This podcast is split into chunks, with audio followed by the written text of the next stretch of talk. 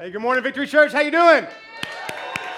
Good morning. Good morning. My name is Troy. My wife, Darla, and I get the absolute privilege to pastor this church. And if you are visiting with us, as Zenobia said, uh, we'd love to connect with you. You can do that by filling out that card that's in front of you, or you can do it online through our app, different ways. But we got a gift for you. And again, we just want to be able to connect. We just want to be able to reach out to you and try to help you find where you belong here at Victory and where you can be a part of it and how you can use your gifts and talents to be able to serve God. Also, if you're visiting and you've heard some of these announcements, whether it's the men's breakfast, the women's event, and you say, man, I'm interested, but I don't know anything about Discord and I don't know who Brett Town is and all these things, right outside in the lobby, there's a QR code that you can go and scan. It'll take you to our website. You can find registration for all of our events, uh, small groups, Grow Track, everything that you could possibly need right there on our website. And so we want to encourage you to do that. Um, I always like to take a moment before we get into the word and just say thank you to every person that is supporting Victory, that's giving faithfully through tithes and offerings every month.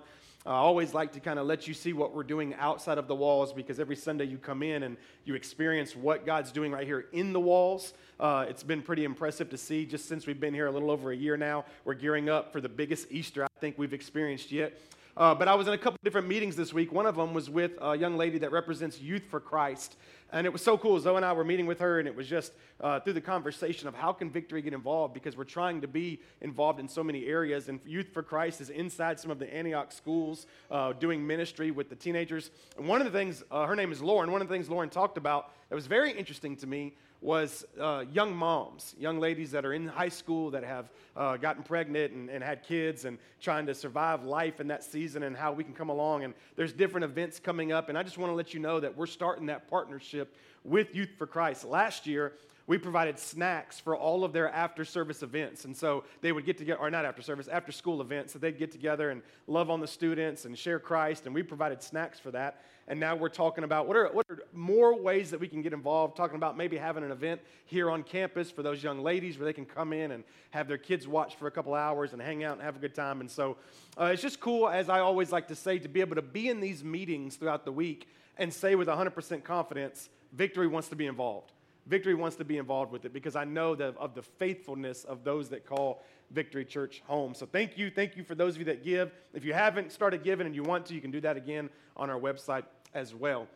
As you leave today, do me a favor, grab some of those invites, those flyers for Easter. You heard me say real quick that I think it'll be the largest Easter we've experienced. We've had some pretty great Easters throughout our four or five years of being a church, but I just feel like there's in this year, there's a lot of coming back to church. And I think there are a lot of people who are looking for hope. And so I think it's going to be a great opportunity. We'll do that egg hunt on Saturday for our community and then come in here for two services, 9 and 1030 on that Sunday. So grab some of those flyers on your way out, hand them out to coworkers, and invite them to church. Amen? Amen. All right, you ready for the word? All right, if you got your Bibles, turn to the book of Mark, chapter 5. Book of Mark, it's in the New Testament uh, Matthew, Mark, Luke, John. Go ahead and turn to chapter 5. As you're turning there, you can do it in your paper Bible, you can do it online, you can do it on our app where there are sermon notes, uh, and of course, you can just follow along with me on the screen behind me. As you are getting there, I want to give you a little context of the series we're in. We started it last week called This Is Also True, and this series is wrapped around the idea that in the moment where Jesus was being tempted by Satan, and, and Satan started to bring at Jesus scripture. And so he was using scripture to tempt Jesus, and Jesus said back to him, uh, it is also written. And I mentioned last week that it was kind of like Satan saying something true, and then Jesus saying, That's true, but this is truer. And so last week we talked about how, as believers, we can have both faith and doubt. And that process of how we walk that out. And if you remember, we talked about walking out, I believe, but help me with my unbelief. I believe, but help me with my unbelief. And I actually got into Mark chapter 5 because I told you last week that I was going to preach on the fact that we could have a past, but also have a future. And, and I'm still going to preach on it at some point in this series. The series ends on Easter. But I got going on a thought, and I, I found myself in, a, in this story that we're going to read together. And then I couldn't stop this thought, and I ended up writing this sermon for you today. And so uh, I think it's going to be kind of a, a good trajectory of where we're going and how we can not only be ministered to by God, but how we can help us minister to people in our lives. So, Mark chapter 5, um, verses 24 through 34. And it starts off like this a large crowd followed and pressed around him, and a woman was there who had been subject to bleeding for 12 years. She had suffered a great deal under the care of many doctors and had spent all that she had, yet instead of getting better, she grew worse. When she heard Jesus, she came up behind him in the crowd and she touched his cloak because she thought, if I just touch his clothes, I will be healed. Immediately, her bleeding stopped, and she felt in her body that she was freed from her suffering. At once, Jesus realized that the power had gone out from him. He turned around in the crowd and he asked, Who touched my clothes? You see the people crowding against you, his disciples answered, and yet you can ask, Who touched me?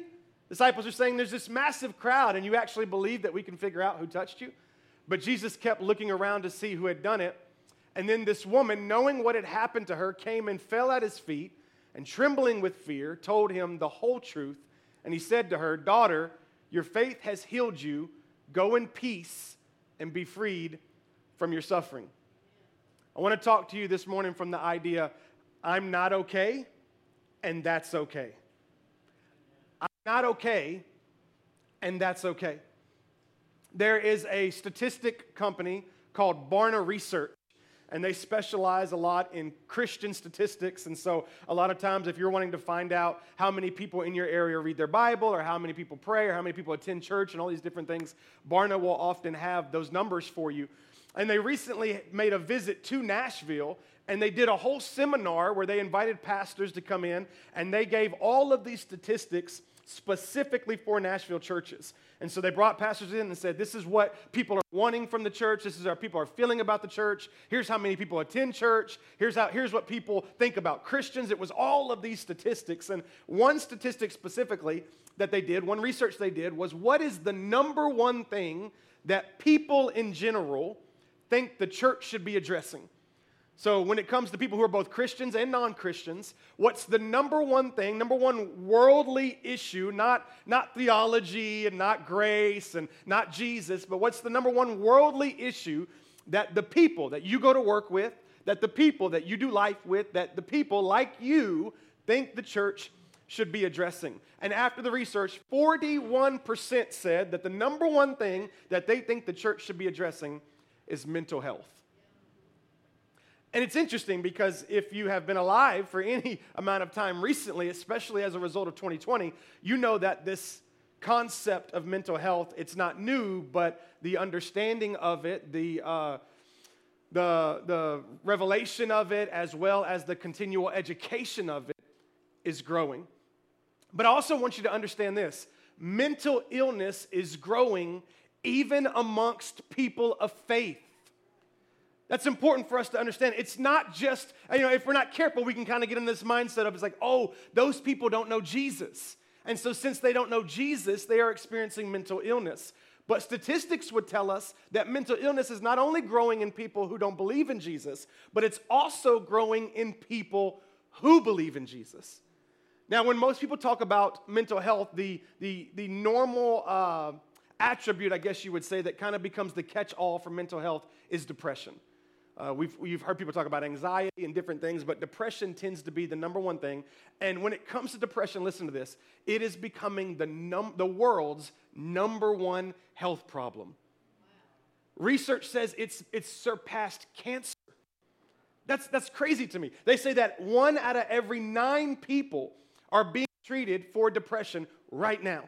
So, for every nine, per, nine people that we can count, one out of every nine people are being treated for depression. And watch this in the past decade, antidepressants have gone up 300%. Isn't that wild? Mental health is growing. And it's not just growing with lost people, it's growing right amongst believers. This, this means that you and I can be experiencing the darkness of depression while being in the light of God's grace. And here's why because even though we have the hope of heaven, every one of us have the hope of heaven, the hope of eternity through Jesus Christ, the fact that he died for our sins, but even though we have the hope of heaven, the pain on earth is weighing heavily on everyone.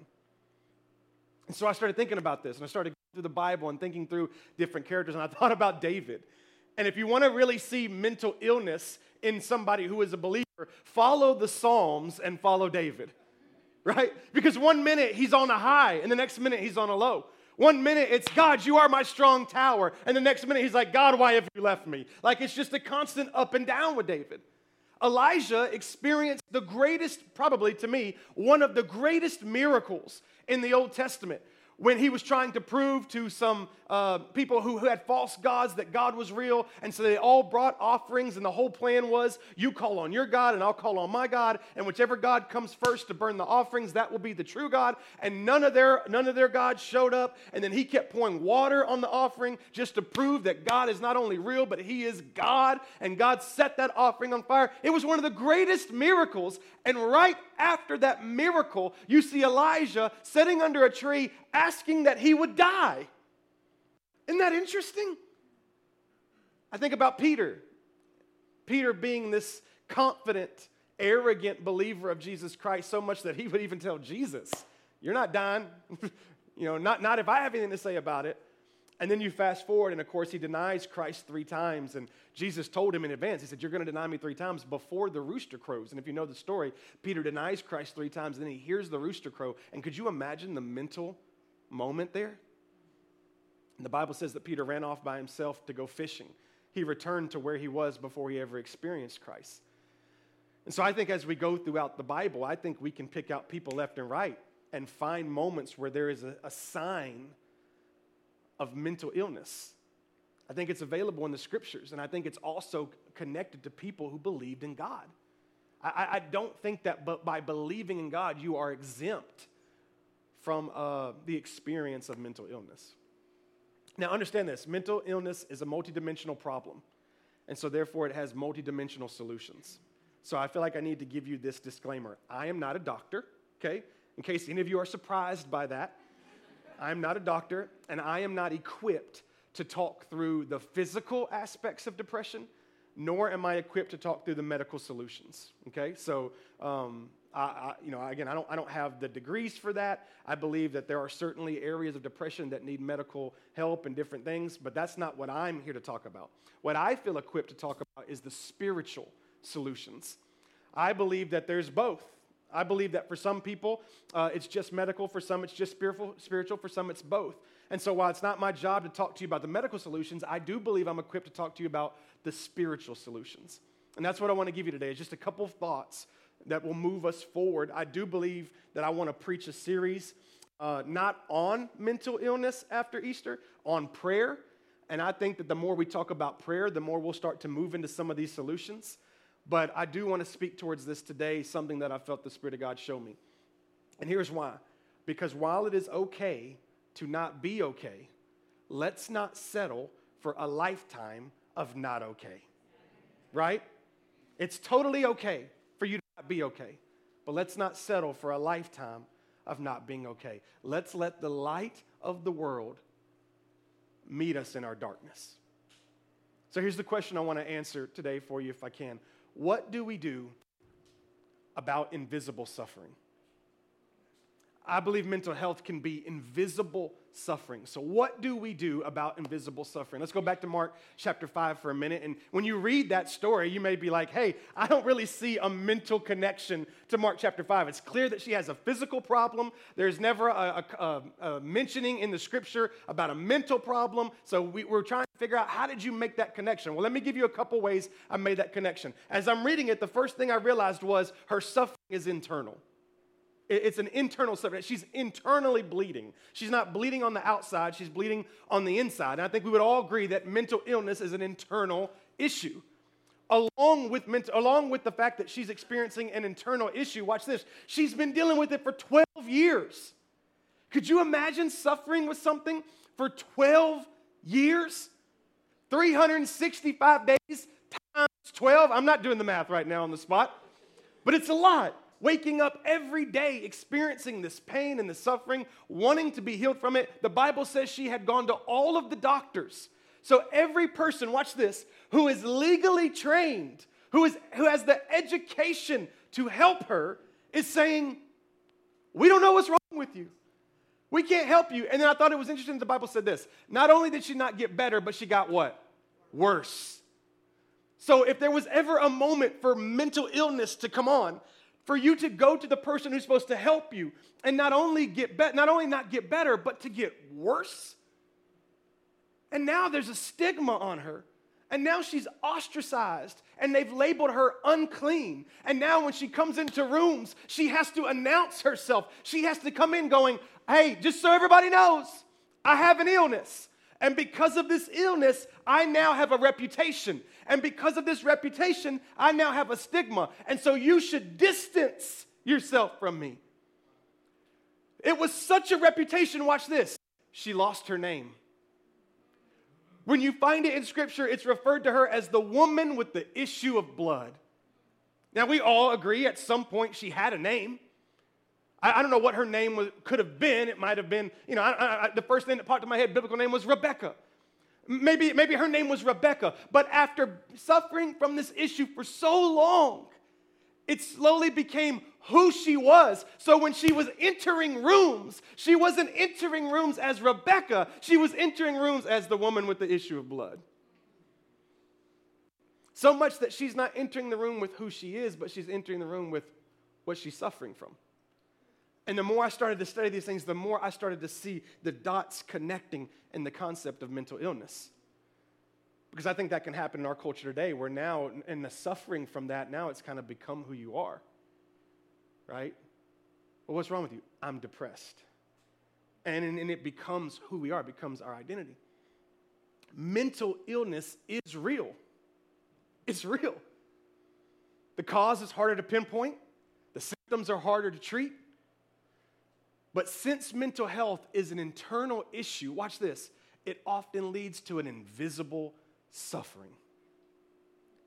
Could you imagine if there was somebody sitting in here with you today who was suffering from this, an invisible suffering you wouldn't even know. There could be people literally suffering, impacting their every move, and you wouldn't even know. I started thinking about this this week. I was like, invisible suffering.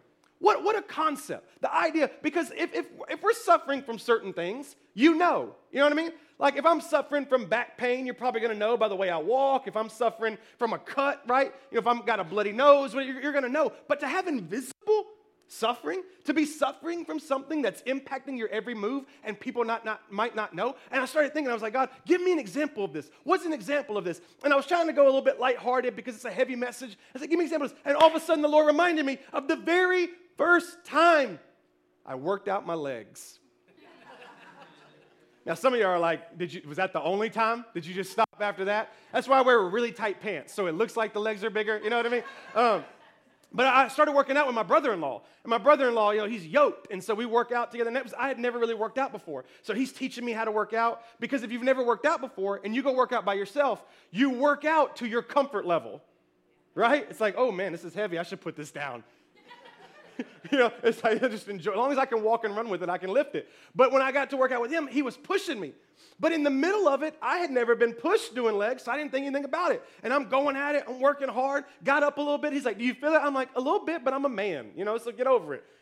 The next day, though, when you try to go to the bathroom, you're like reaching, you know, as you like slowly go down, and like you look like a baby giraffe as you're walking into the room.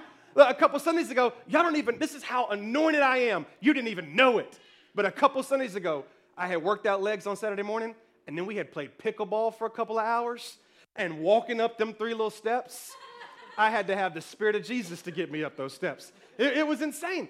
And so sometimes you, know, you can just be suffering, and it may not be, people may not even know, but they're suffering. I was reading a book about mental health and depression and they had interviewed some people and they gave some explanations as to what depression feels like. I thought this was interesting. One person said it's a sinking sensation. I thought that was interesting. Another person said it's like you've lost something, but you don't know when or where you lost it. It's like, wow. Another person said it was like quicksand, which I think goes along with that sinking sensation. One person said it's, it's being alone and wanting to be around people, but being too exhausted to initiate the relationship. Isn't that crazy? One person said it's forgetting who you are because you've been trying so hard for so long to be somebody that you're not. This is invisible suffering. Everything I just said to you would be invisible suffering. But if we're not careful, if we don't understand it, if there isn't a grace and a love and a mercy for it, then we'll just say things like, Can't you just get over it? Like, like what, what was it take? Watch, what would it take to make you happy? And I felt the Lord tell me this week mental health doesn't mean just happy. Mental health doesn't mean happiness. Listen, I've been happy many times in my life and not been healthy, right? I'm gonna tell you, can I tell you what makes me the happiest? I think, I think the most enjoyable thing on this planet is canceled plans. Y'all ever had that? Like you let, like you got plans Saturday, four o'clock, you gotta go to this thing, and they text you and they're like, hey, sorry, it's not gonna happen. Like all of a sudden, it's like all the joy in the world has come over you. You know, and you, you send out that, oh, no problem. You know, I was prepared to come, but no problem. You go, and as soon as you get off the phone, you're like, yes! Like I get to do what? Nothing! Right? As an adult, it's literally the best thing ever. It's utopia to do nothing. Your kids are like, What are we going to do today? And you're like, Nothing. By the grace of God, nothing. Well, that doesn't sound fun because you're young and you haven't experienced life. And when you experience life, you will wake up on Saturday morning and somebody will go, We have no plans. We have no friends. We have nothing to do. And you go, Praise the Lord Jesus. Let's do it again. Hallelujah. Right? It's the best plan. This is it's happiness. But it would be unhealthy if I canceled every plan, right?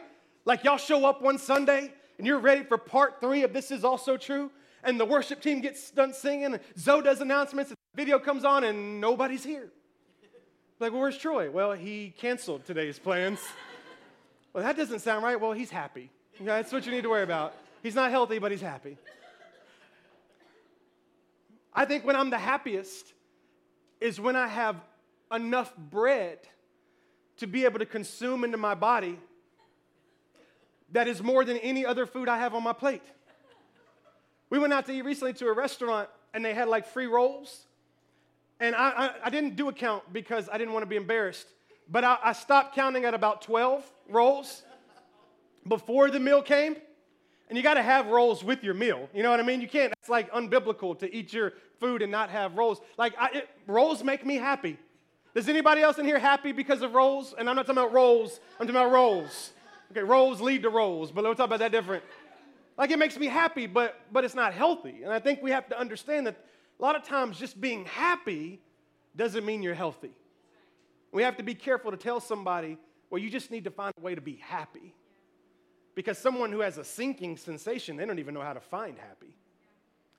Remember what they said? We've lost it, but we don't know when or where we lost it. We've been conditioned to believe that if we have our lives together, then we won't experience depression. Right? Especially, watch this, especially if we're followers of Jesus who live by faith and obey God's word. We've been taught that if we are that kind of individual, then we shouldn't have mental illness. But isn't it possible to have all of those things? Isn't it possible to live by faith and follow Jesus Christ, to obey the word of God, and still experience moments in life that bring depression? We talked a little bit about this last week. If we're following a God that's going to do things outside of our understanding, then there's going to be moments where we obey God and we follow God, but we don't understand God. And if we're not careful, that can lead us into anxiety, into depression. Why would the big book of Philippians say, do not be anxious about anything, if as believers we weren't supposed to be anxious? Why would God teach us how to focus on the health of our mind if He never expected us to have the lack of health of our mind to begin with? Unfortunately, sometimes what happens is the church can encourage people to keep hiding. Keep it to yourself. Why? Because they meet it with shame instead of grace. Instead of the help that we need to come out of the darkness and into the light, we come into an environment, and if it's not careful, in, in, any kind of religious environment, if we don't fully understand what we're talking about, we can meet that illness with shame. And that person will not retreat back into the darkness, but watch what they'll say I'll never go there again. So you've got the very place where they could find healing, but they won't go because when they arrived, they were taught there was some kind of outcast or, or some kind of stigma put onto what they were experiencing. Is it interesting to you that the woman felt like she had to sneak to Jesus? That's interesting to me. That the father of the son, or the father of the daughter who was dying, that Jesus was going to he had no problem coming out in public and saying, Hey, my daughter's dying. But this woman felt like she needed to sneak to Jesus. When you study this woman's situation, listen to this, y'all, she wasn't even allowed in the church. She wasn't allowed in the synagogue because of her illness. Because of her sickness, she was labeled, and because of her label, she wasn't even allowed into the synagogue. That is so upside down to me. It seems like of all the places, she should be allowed nowhere but the church, right? Like if any place she should be allowed, it's the church. Listen to me, I felt the Lord tell me this week, it's not a sin to be sick. It's not a sin to be sick. Just like, look, if, if all of a sudden, right now, somebody got up and left and we, and we found out after church what happened to them, oh, they weren't feeling good, their stomach was hurting, they went home, we would not be like, well, that demon, you know, what's wrong with them? Let's not obey the word of God. No, they're sick. Things happen. It's not a sin to be sick. But for some reason, it's easier to believe that we're not measuring up in some way than to accept the fact that life is often unpredictable and full of painful twists and turns. Right? It's easier for us to just assume there's something wrong with us than to assume that maybe because of something that's happened in life, we've just become sick. And that the Spirit of God and the Word of God and the presence of God can heal us. I remember, uh, it's definitely, I think it's the first time, it's definitely the last time that I really experienced what I would consider depression. I've told this story in different ways throughout the years of our church, but um, I, I, got, I got a physical sickness. It was through a kidney stone, and it was, a, it was we weren't really sure what was going on with it. it. It lingered. I had multiple surgeries and different things happening, and for months, I was in this situation where I had um, a, a stent inside of me for months. And because of the stent, because of the pain, they had given me some medication for the day, but I wanted to be careful on how much of that I took. So when I got home from work, I wouldn't take any more medication. So I was kind of like a zombie at work all day. I would just kind of just, you know, numb enough to actually work. And then when I, when I would get home, I would walk into my house. Uh, Veda was probably four or five years old, and Casey Ray was brand new baby, brand newborn baby. And I would walk into my house where here's my wife, juggling a five year old and a brand new baby. And on the couch, she would have a heating pad. And I would walk right into the house and sit down on the heating pad just so that it would kind of numb the pain a little bit. I would just stare in the TV like a zombie. And about seven o'clock, I'd get up and go to bed because I just, what was the point of being awake? So I would go lay in my bed, all right, 7, 7.30 at night, all the lights off, TV's off. I could hear in the living room as my wife is trying to single parent our home. I could hear her getting talking to Veda. I could hear her dealing with the crying baby. And I'm laying as a man who wants to be a protector and a provider. I'm just laying in this bed feeling like a failure, an absolute failure. I would fall asleep, 7.30. I would sleep for a couple hours. I'd get up. By the time everybody else was asleep, and I would go to our living room, sit in the recliner, and watch Boy Meets World for hours. That was a ministry. And I can't tell you how many times, a lot of times in the bathroom, I prayed and said this to God I believe that if you wanted to, you could heal me like this. But for some reason, you're not. And I would wrestle with that and wrestle with that. And I know I've been honest and I've told people this before. I, I don't think I would ever take my life, but in that season, I understood people who find themselves in that place. Because when you feel like there's absolutely no hope of ever being able to find, because here was the kicker, the thing I didn't tell you. I didn't have a doctor at the time. So they assigned me to a doctor that was given to us from the emergency room, and he was terrible. Not only was he a terrible doctor, he had terrible bedside manner. And so he would come in and say things to me like, Well, I don't know what's wrong with you. I don't know if we're ever going to figure it out. And I was sitting in the room with the only person who I believed could fix me. And they're telling me, Eh, I don't know what's wrong with you. And watch this. I would leave not physically healed, but now mentally hurting more than I came. So not only was I not better, I was what? Worse. So when I read this story, I couldn't help but think about this lady going to people who she thought, you're the only person that can fix me. And they're like, I don't know what's wrong with you. You may never get fixed. And not only is she walking out still physically hurt, but now her mind is being attacked. And now not only is she not better, she's worse. So this continues on, y'all, for months. I, mean, I, I couldn't eat. I lost about 30 pounds of weight. It, it, it, was, it was crazy. And I remember we're at my in law's house one time, and, and my, my wife's grandmother is talking to us, and she had that same kind of doctor that, that focuses on kidneys and things. And she said, You should try my doctor. And we said, Okay. So we got the card. And I remember the first time we set up um, uh, an appointment with them, and we walked in, and I was sitting in the chair. Zero hope, y'all. Zero hope. This is just, I'm just going through the motions because why not? And the doctor sits on one of those little rolly chairs. It's like a little circle black. And he slides over to me, shh, rolls over to me, and he looks me in the eyeballs. And here's what he says He says, I don't know what's wrong with you, but we're to figure it out. And I'm, I'm, i mean, I, I couldn't control it. Tears just started coming down because all of a sudden, for one second, I had just a little bit of hope. It wasn't because this guy knew anymore, it's because he cared. Like he was committed to find it out. And there was no guarantee that I was ever going to be healed. But the very fact that someone said, We're going to move forward. Here's why I'm telling you this. If you think there's no hope for you, if you've been dealing with mental health and you think there's no hope for you, or you think that you are past the point of no return, it's a lie. It's a lie. God can heal and transform you. He can. He says it in His Word. And He's the same what? Yesterday, today, and forever. But we have to let our powerlessness meet the God of all power. We have to let this feeling of a future that's in question meet the God who controls all of the answers, including the future. And we have to let our fearful hiding place become a meeting place with God. So, listen to me real quick.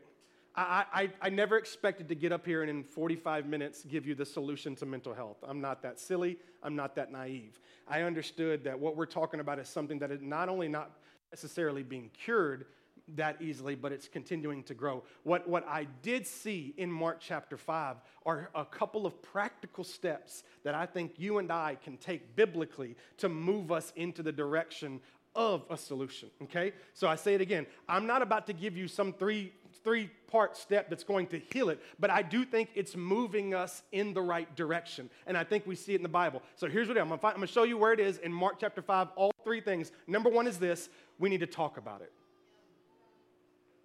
If you're experiencing mental illness, you need to talk about it. Watch this. Mark chapter 5, this woman sneaks in, she touches his Jesus garment, and the Bible says she's healed, right? So she could touch him. The healing has happened. The Bible says she felt it in her body and she could move on. But Jesus stops and says, What? Who touched me? Who touched me? Jesus knew the power had left his body. He knows her situation. He could have just let her go with healing, right? But he says, Time out. Somebody touched me. Who touched me? I love this because do we really believe Jesus didn't know? There had to be kind of the same irony when God's looking for Adam and Eve and he goes, Where are you? Right? It's a rhetorical question. I think it's more about you. And so he says, Who touched me? And the disciples, I love the disciples, they're like, Bro, there's so many people here. It's a mosh pit. Do you really think we know who touched you? And Jesus is like, Say something stupid again. I feel like I would have been that disciple. You know what I mean? And then the Bible says she comes to Jesus, watch this, says she tells him the whole truth. Part of that might be because she's a woman. So she gives all the details. You know what I mean? Well, when I was 11, and if it was a guy, he'd be like, I don't feel good. Remember the God nod? Yeah. She gives him the whole truth. Because in order for us to overcome depression and mental illness, we have to call it what it is and we have to deal with it directly. I started asking myself, why don't we do it? A couple thoughts I had. Number one was this I think we're afraid of what admitting it could actually open the door to. Give an example. I don't like to go to the doctor or the dentist. And here's the reason because I don't want them to find out something that I'm not currently aware of. You know what I mean? I don't need more problems. I'm dealing with enough problems. I don't need to find out that all of a sudden now my blood pressure's too high and I can't eat bread. Like, don't ruin it for me. Take me to heaven, Jesus. Man, uh, let's go.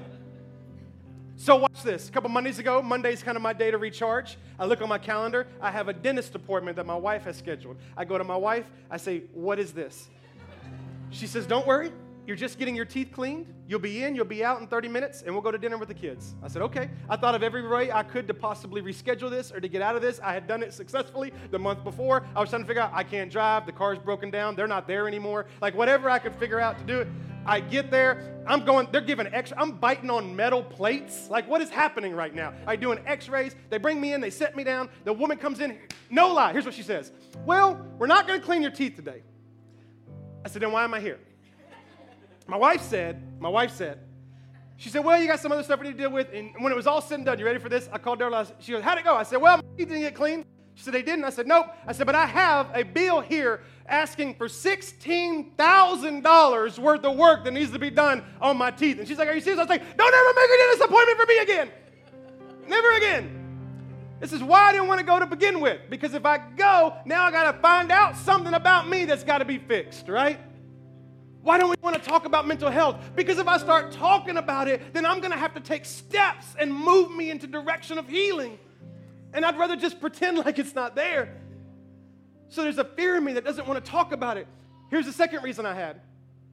We don't want to talk about it because we've been told it's not as important as other issues. Right? Because it's not external, it's internal. And so when we start getting compared to other people who are suffering from external issues, we start to go, well, it's not as, not as dire as that, so I won't, I, won't, I won't talk about it. Can I tell you how sweet the presence of God is? Jesus was headed to heal a 12 year old girl who was about to die. And he stopped doing that to touch her. Why is that important to you? Because the Spirit of God would tell you that both issues are of equal importance this dire, this, this young girl's about, there's nothing worse than a young child about to die. Jesus, don't worry about me, get to her. Jesus says, I'm big enough for both. I can heal both. I can take care of that big problem that you're being told is big, and I can take care of the big problem that you had that you're being told is small. I can take care of them both. So you got to talk about it. You got to talk about it. Well, what are people going to say? Often talking about stuff is good for the soul, but it's bad for the reputation, right? That's why you need a place like this where you can talk about it. People who love you, where you can talk about it. Because God never wastes our pain.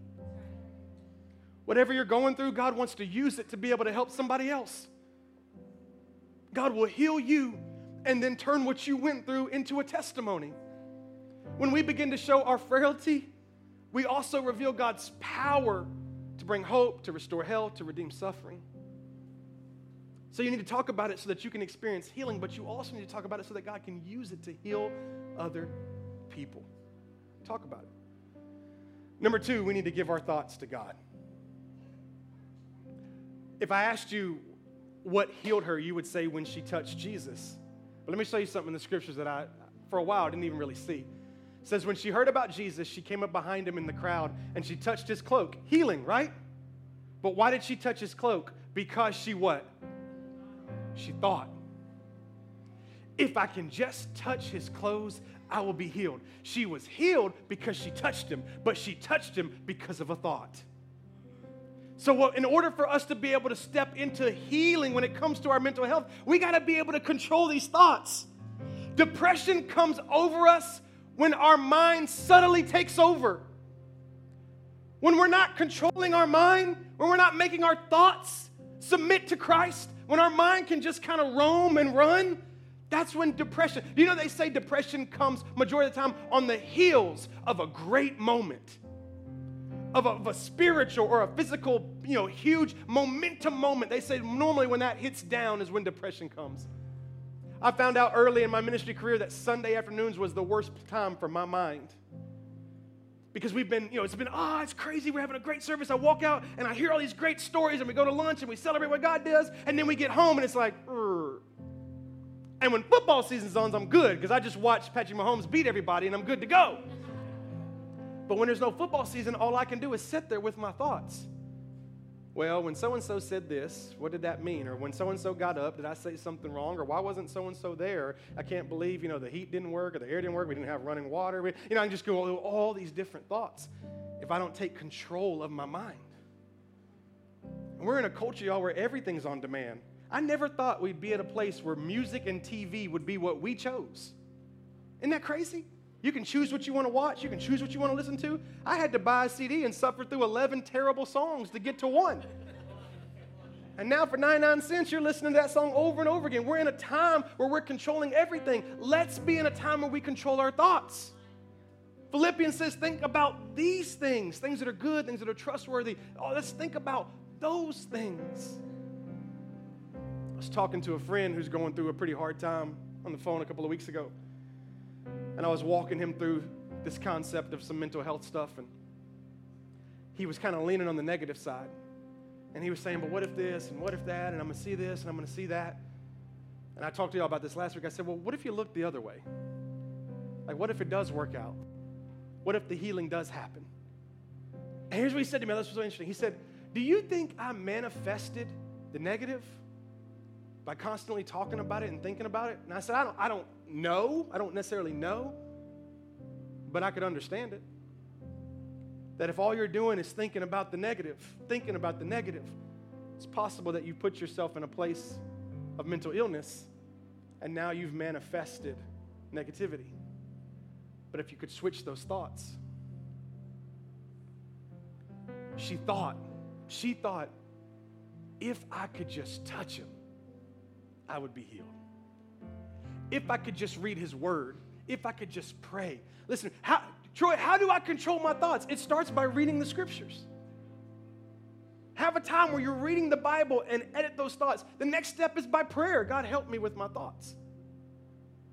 A lot of times, my morning prayer time with the Lord is simply that God, I need you to help. There's a, a lot of craziness happening up here. I need you to help me. A lot of my prayer time is just Him counseling me through my own thoughts. Because watch this just like her illness started internally, so did her, hear, so did her healing. Just like whatever the illness is is happening internally, so does the healing. Well, watch, I can't identify it.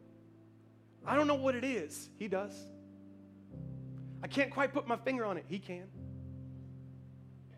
That suffering, that's invisible suffering, He can bring what I believe is invisible healing. So, number one, you just got to start talking about it. Got to talk about it. Hey, this is what I'm dealing with. Hey, I had this thought. I don't really know what this means. I feel this way. Some of you, you don't even talk to your spouse about it. You don't even talk to your parents about it. You don't even talk to your friends about it. You don't even talk to your church or your pastor about it. You're just trying to do it on your own. And it's becoming heavier and heavier and heavier and heavier. And mark my words, there will be a time where you won't be able to carry it alone anymore. You got to talk about it. I was watching The Chosen, and there was this episode where this happened. And after Jesus healed her, he goes on to heal the daughter, and he leaves some of the disciples with her. Doesn't necessarily say that in the Bible, but that picture was so great for me because watch this God can heal you and then put you in a place where you're surrounded with godly people who can help you throughout that healing process. Make sense? Let's talk about it. And then, number two, try to control these thoughts. What are you taking in? Read your word, pray, do whatever you can to control these thoughts. Now, the third thing I think it's the most important out of the three, but that's just personally to me. I feel like that it's the foundation that leads to the other two. So I'm going to tell you what it is, and then I've got to explain it. This is what it is to start with the correct identity. In order for us to move into spiritual solutions for mental problems, you got to start with the correct identity. Say, well, what does that mean? Let's go to Mark chapter 5. Now, when we were reading this, we read over it, we didn't think anything about it. But watch this. He said to her, now he calls her back. Remember, she touches his robe, garment, she's healed, she sneaks away. Jesus says, Who touched me? She stops. She returns because now she thinks she's in trouble. The Bible said she was trembling with fear. She thinks she's in trouble for touching his robe like that. And watch what he says to her. He looks at her and he says, Daughter, your faith has healed you. Go in peace and be freed from suffering. Now, here's the thing that if you don't know this, you just kind of skip right past that without really understanding the weight of this. There's only one time throughout the Bible where Jesus called somebody daughter, and it's in Mark chapter 5. So I'm processing this. Like what? Like Jesus, why? You've had so many interactions, right? Martha and Mary, Mary in the alabaster box, the woman at the well. You had all these different scenarios and moments where you could have called them daughter. All the women that had to be following you as a part of the crowd. There could have been so many times where you could have said, My son, my daughter. Why now? Why now? And then I was reminded, because of her illness, what did I say? She developed this stigma, right? She developed a reputation, and because of her reputation, people forgot her name. And so her issue became her identity. And when she walked into a room, people would say, There goes the woman with the issue of blood. They would identify her by her issue. So every room that she came into, she had accepted in her heart, This is just who I am. This is just, watch this. Instead of I'm dealing with depression, I'm depressed. Instead of I'm trying to, to, to overcome anxiety, I'm anxious. We have the right idea, but it's the wrong identity. And what Jesus made sure to do was to establish who she was and it had nothing to do with what she was experiencing. And it made me think about before Jesus went into the wilderness. Remember, this whole series is based off the wilderness interaction with him and Satan, where Satan's going to be able to tempt Jesus. And before Jesus went in the wilderness, what did God do? Remember this? He baptized, or, or, or John the Baptist baptized Jesus, and the Holy Spirit came onto Jesus, and he said, You are my son, whom I love, and with whom I am well pleased. Because God said, Before I can take you through, you got to know who you are. And so, if I can establish your identity, watch this, then you are no longer identified by your issue. He said, You are my daughter. You are my daughter. So then this morning I'm praying. And anytime we start talking about daughter, I got two daughters. So I immediately get into that realm of thinking and I get emotional. I start processing all the conversations I've had with, with my kids and all of the good times and the hard times. And I start thinking about all of the time, and my wife's better at this than me, but all the times with our kids where we use moments to try to establish their identity, where we try to remind them that they are not what they did, that they are not what they've done and they will never be what they do. But they're our daughter. You know, that we don't love them because of their performance, but we love them because of who they are. And I'm processing this and I'm thinking about you because I don't really know where you are in this concept of mental illness and thinking this through and I just felt the Lord because okay Why call her back? She got her healing, right? Why call her back? Why not just let her go? And this is the argument I'm having. Why, Jesus? You probably embarrassed her. She done had to come back into this crowd and probably embarrassed the disciples. You know what I mean? Like, somebody touched you? How did you know that? Like, why even call her back? And so I'm walking through this this morning. I'm like walking through, my God, why? Why? Why not? She's healed. The Bible says she she knows she's healed. Jesus knows she's healed. Just let her go and be healed. Why call her back? And in the sweetest way, I felt the Spirit of God tell me this because He wanted to heal her body and He also wanted to heal her mind. He healed her body when she touched Him says she felt something inside of her. Her body was healed, but it was still in her mind who she was. Right? So, watch this. If her problem and her issue is who she is, then who is she going to be when she no longer has the issue? Now she's just lost, wandering around. And Jesus says, Listen, I've healed your body, but come back here because I need to heal your mind. He's still the same yesterday, today, and forever. Everybody stand with me for a moment.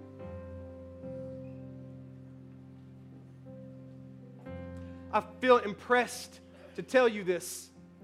Worship team, you guys go ahead and come up. Prayer team, I'm going to invite you guys down. I feel impressed to tell you this.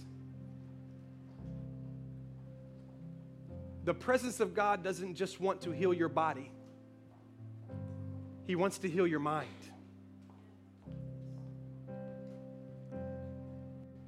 And sometimes our bodies get healed, and we just keep going on with a mind that's sick.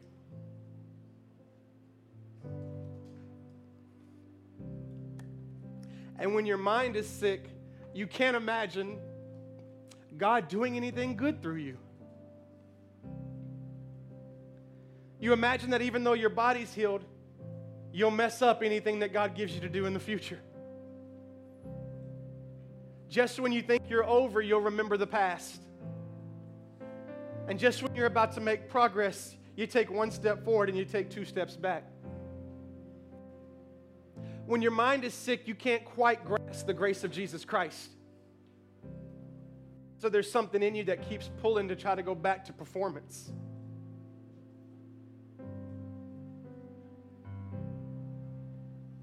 And this is just me, but I think the greatest healing that God ever did wasn't in the body, it's in the mind. Why else would Paul say, be transformed by the renewing of your what? Your mind. Is it possible that you've been going on proclaiming the freedom of Jesus Christ, but never let Him touch your mind? Is it possible that today he just wants to say to you, hey, son, go and be healed? Hey, daughter, go and be healed.